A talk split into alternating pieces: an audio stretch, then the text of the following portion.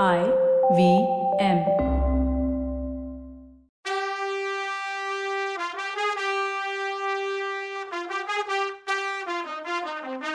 வணக்கம். டு கதை பாட்காஸ்டின் Ponniyin Selvan. Episode number twenty nine கதை சொல்பவர் கவிதா வணக்கங்க. நான் கவிதா பேசுகிறேன் உன்கிட்ட பிரதி உபகாரம் எதுவுமே கேட்க போகிறதில்லன்னு பூங்குழலி சொன்னதுமே தான் நன்றி இல்லாதவன்னு அவனுக்கே புரிஞ்சுது. அவ செஞ்ச உதவிக்கு நன்றி கெட்டத்தனமா அவளை நம்பாததுக்கு இது தேவைதான். சமுத்திரகுமாரி உன்னை சந்தேகப்பட்டது தப்பு தான் ப்ளீஸ் அதுக்காக என்னை மன்னிச்சுடுன்னா. ம் நான் மறந்துட்டேன். நீயும் அதை மறந்துடு. நடக்க வேண்டியதை பற்றி யோசி. சரி நான் உன்னை இறக்கி விட்ட பின்னாடி எப்படி இளவரசர் இருக்க இடத்த கண்டுபிடிச்சு போவேன்னு கேட்டால் பூங்குழல். இந்த கடலை கடக்கிறதுக்கு எப்படி கடவுள் உதவி பண்ணாரோ அப்படியே ஏதாவது உதவி பண்ணுவார். ஆமாம் கடவுளுக்கு வேற வேலை இல்லை பாரு. நீ கூப்பிட்ட உடனே ஓடி வர்றதுக்கு அப்படின்னா.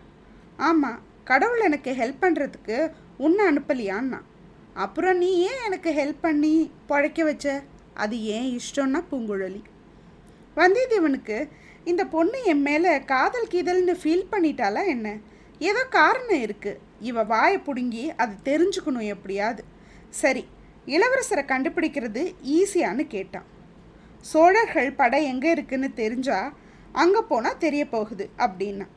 ஆமாம் இலங்கை பாதி வரைக்கும் சோழர் படை இருக்குது. நீ எங்கன்னு போய் தேடுவ? காட்டு வழியில் நடந்து போகிறதுக்கே அவ்வளோ நாள் ஆகும்னா.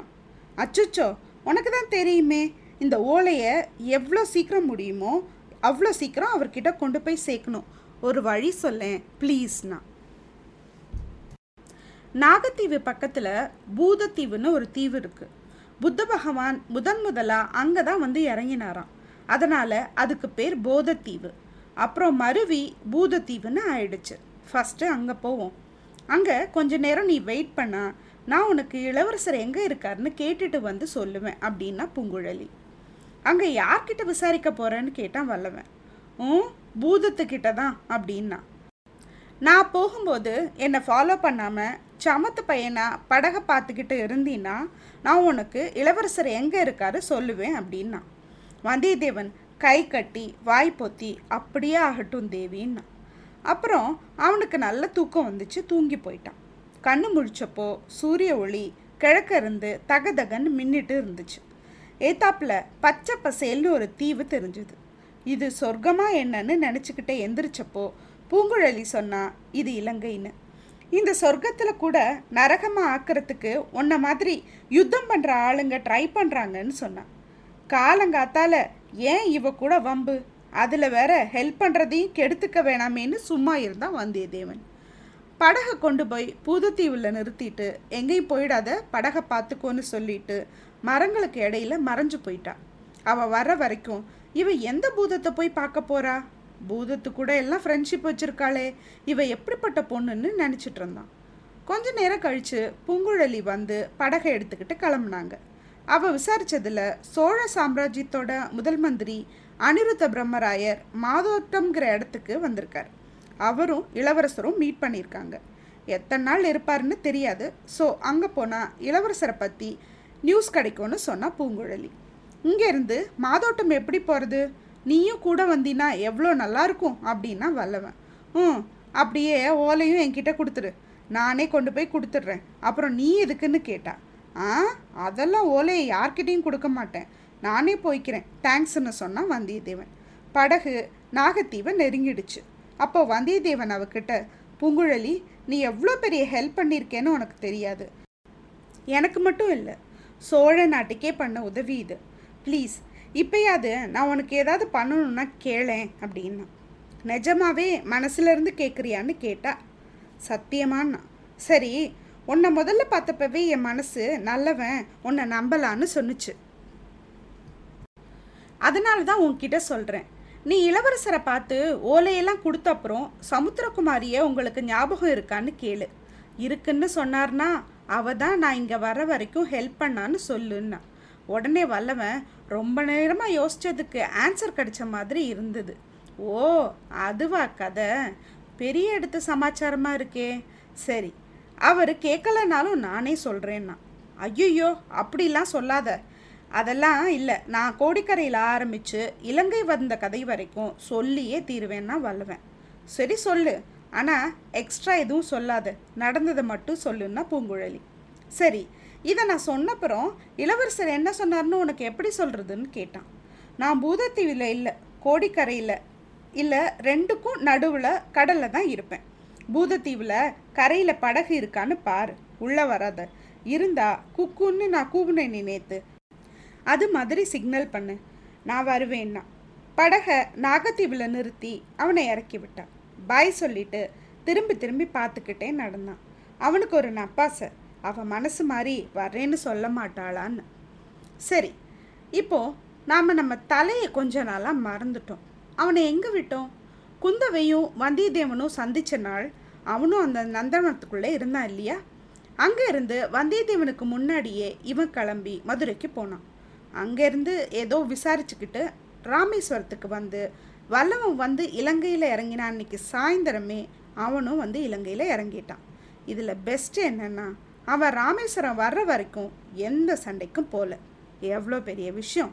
ஆனால் நம்ம சந்தோஷம் ராமேஸ்வரம் வரைக்கும் தான். ராமேஸ்வரத்தில் இவன் போய் இறங்கின உடனே இந்த டூர் கைடு மாதிரி ஆளுங்க இவனை முச்சிட்டாங்க. வாங்க வாங்க. இங்கே காலடி எடுத்து வச்சு இந்த தீர்த்தத்தில் எல்லாம் குளிச்சு உங்கள் பாவத்தையெல்லாம் கழுவிக்கோங்க. ஏன்னா இது ராமரே வந்து தான் பாவங்களை கழுவின இடம் இல்லையா? அப்படின்னாங்க. நம்ம ஆளுக்கு அப்பயே சுருன்னு ஏறுனுச்சு. இன்னொருத்தன் வந்து இங்கே அறுபத்தி நாலு தீர்த்தம் இருக்குது ராம தீர்த்தம் லக்ஷ்மண தீர்த்தம் ஆஞ்சநேய தீர்த்தம் சுக்ரீவ தீர்த்தம் அப்படி. இதில் எல்லாம் தலைமுழுகி உன் வைஷ்ணவ சின்ன தோஷத்துக்கு சங்கல்பம் பண்ணிக்கோன்னு சொன்னான். இன்னொருத்தன் ராமர் ராவணனை கொன்ன பிரம்மஹத்தி தோஷத்தை போக்க மணலை வச்சு சிவலிங்கமாக செஞ்சு பூஜை பண்ணார் இல்லையா இங்கே? அங்கே அழைச்சிட்டு போகிறேன் வான்னா இதெல்லாம் கேட்ட உடனே அவன் கோபத்தோட உச்சிக்கே போயிட்டான். அவன் கண் அப்படியே ரெட் ஆயிடுச்சு. எல்லாரையும் பார்த்து அப்படி ஒரு மொழி முழிச்சான். கொஞ்சம் வாயை மூடுறீங்களா? நீங்கள் முதல்ல அந்த தீர்த்தத்துலலாம் குளிச்சு உங்கள் பாவத்தை கழுவிக்கோங்க. உங்களுக்கு தெரியுமா? சிவனுக்கு படித்த பிரம்மகத்தி தோஷத்தை போக்க ராமர் பாதம் பட்டு புனிதமான இடத்துக்கு சிவன் வந்து அவர் பாவத்தை போக்கிக்கிட்ட இடம்தான் இது. முட்டாள்களா? தெரிஞ்சுக்கோங்கன்னு ரொம்ப டீசெண்டாக பேசினான். இதுக்கு பதில் அவங்க பேச பயங்கர வெட்டுக்குத்து வரைக்கும் வர சூழல் அங்கே உருவாச்சு. தனக்கு ஆபத்து வரப்போகுதுன்னு தெரிஞ்ச உடனே ஆயுதத்தை அதாங்க கம்பை எடுத்து சுத்த ஆரம்பித்தான் அடிப்புடின்னு ஒரே சத்தம். அப்போ அங்கே கேட்ட ஒரு கோஷம் எல்லாரையும் அடக்கி ஒடுங்கி நிற்க வச்சுது. ஆழ்வார்க்கடியானையும் தான். அது மகாமந்திரி அனிருத்த பிரம்மராயர் பராக் பராக். இந்த நேரத்தில் அந்த வரவை அவன் எதிர்பார்க்கவே இல்லை. தா எஜமா முன்னாடி இப்படி அடிதடியில் நிற்கிறோமேன்னு அவனுக்கே வெக்கமாக இருந்துச்சு. அவன் சண்டை போட்ட இடம் ராமேஸ்வர கோயில் சுவர் இருக்க ஒரு கார்னர். ஏத்தாப்பில் பறந்து விரிஞ்ச கடல் பச்சைப்பாவாடை மாதிரி இருந்தது.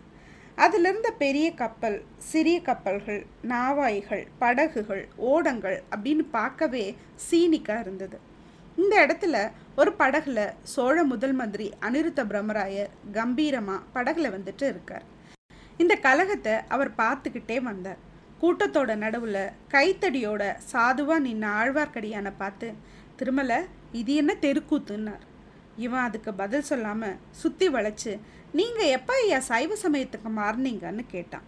அன்பில் செப்பேடுகள் நம்ம ஆர்கியாலஜி டிபார்ட்மெண்ட்டுக்கு கிடைச்சதுல அனிருத்த பிரம்மராயர் பற்றி நிறைய குறிப்புகள் இருக்குது அவர் தீவிர வைஷ்ணவ குடும்பத்தை சேர்ந்தவர். அதனால தான் அவர் பூசியிருக்க விபூதியை பார்த்து நீங்கள் சைவமாக மாறிட்டீங்களான்னு கேட்குறான் நம்பி. எந்த காலத்தில் இருக்க திருமலை? நமக்கு எம்மதமும் சம்மதம்னு பதில் சொல்கிறாரு சரி நான் தங்கியிருக்க இடத்துக்கு வந்து என்னை பாருன்னு சொல்கிறாரு அவர் கடலில் நடுவில் தெரிகிற தீவு மாதிரி ஒரு இடத்துல இருக்க மண்டபத்தில் தங்கியிருக்காரு.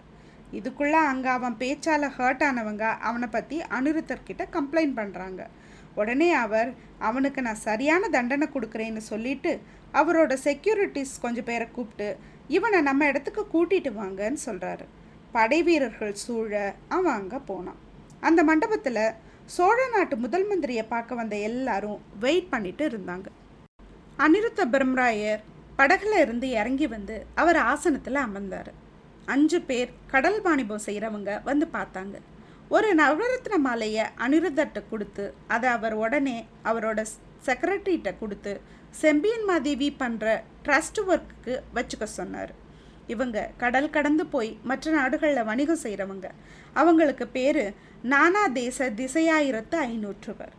ரொம்ப கஷ்டமாக இருக்கா? ப்ரொனவுன்ஸ் பண்ண ஒரு தகவல் அவ்வளோதான் சோழ ஆட்சியில் கடல் வாணிபம் நல்லாவே நடந்துச்சு. நம்ம நெல்லும் முத்தும் மற்ற நாடுகளில் நிறைய வித்துச்சு. அப்போது முதல் மந்திரி அனுருத்தர் கடற்கொள்ளையர்களால் ஏதாவது தொல்லை அவங்களுக்கு இருக்கான்னு கேட்டு தெரிஞ்சுக்கிட்டார்.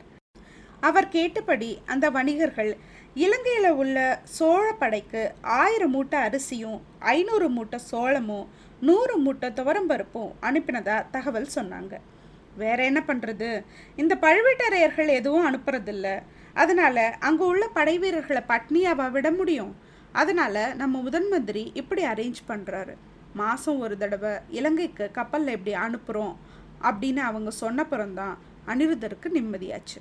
அவங்க போன பின்னாடி தெரிஞ்ச கைகோளப்படை சேனாதிபதிகள் மூணு பேர் இவங்க பார்க்க வந்தாங்க.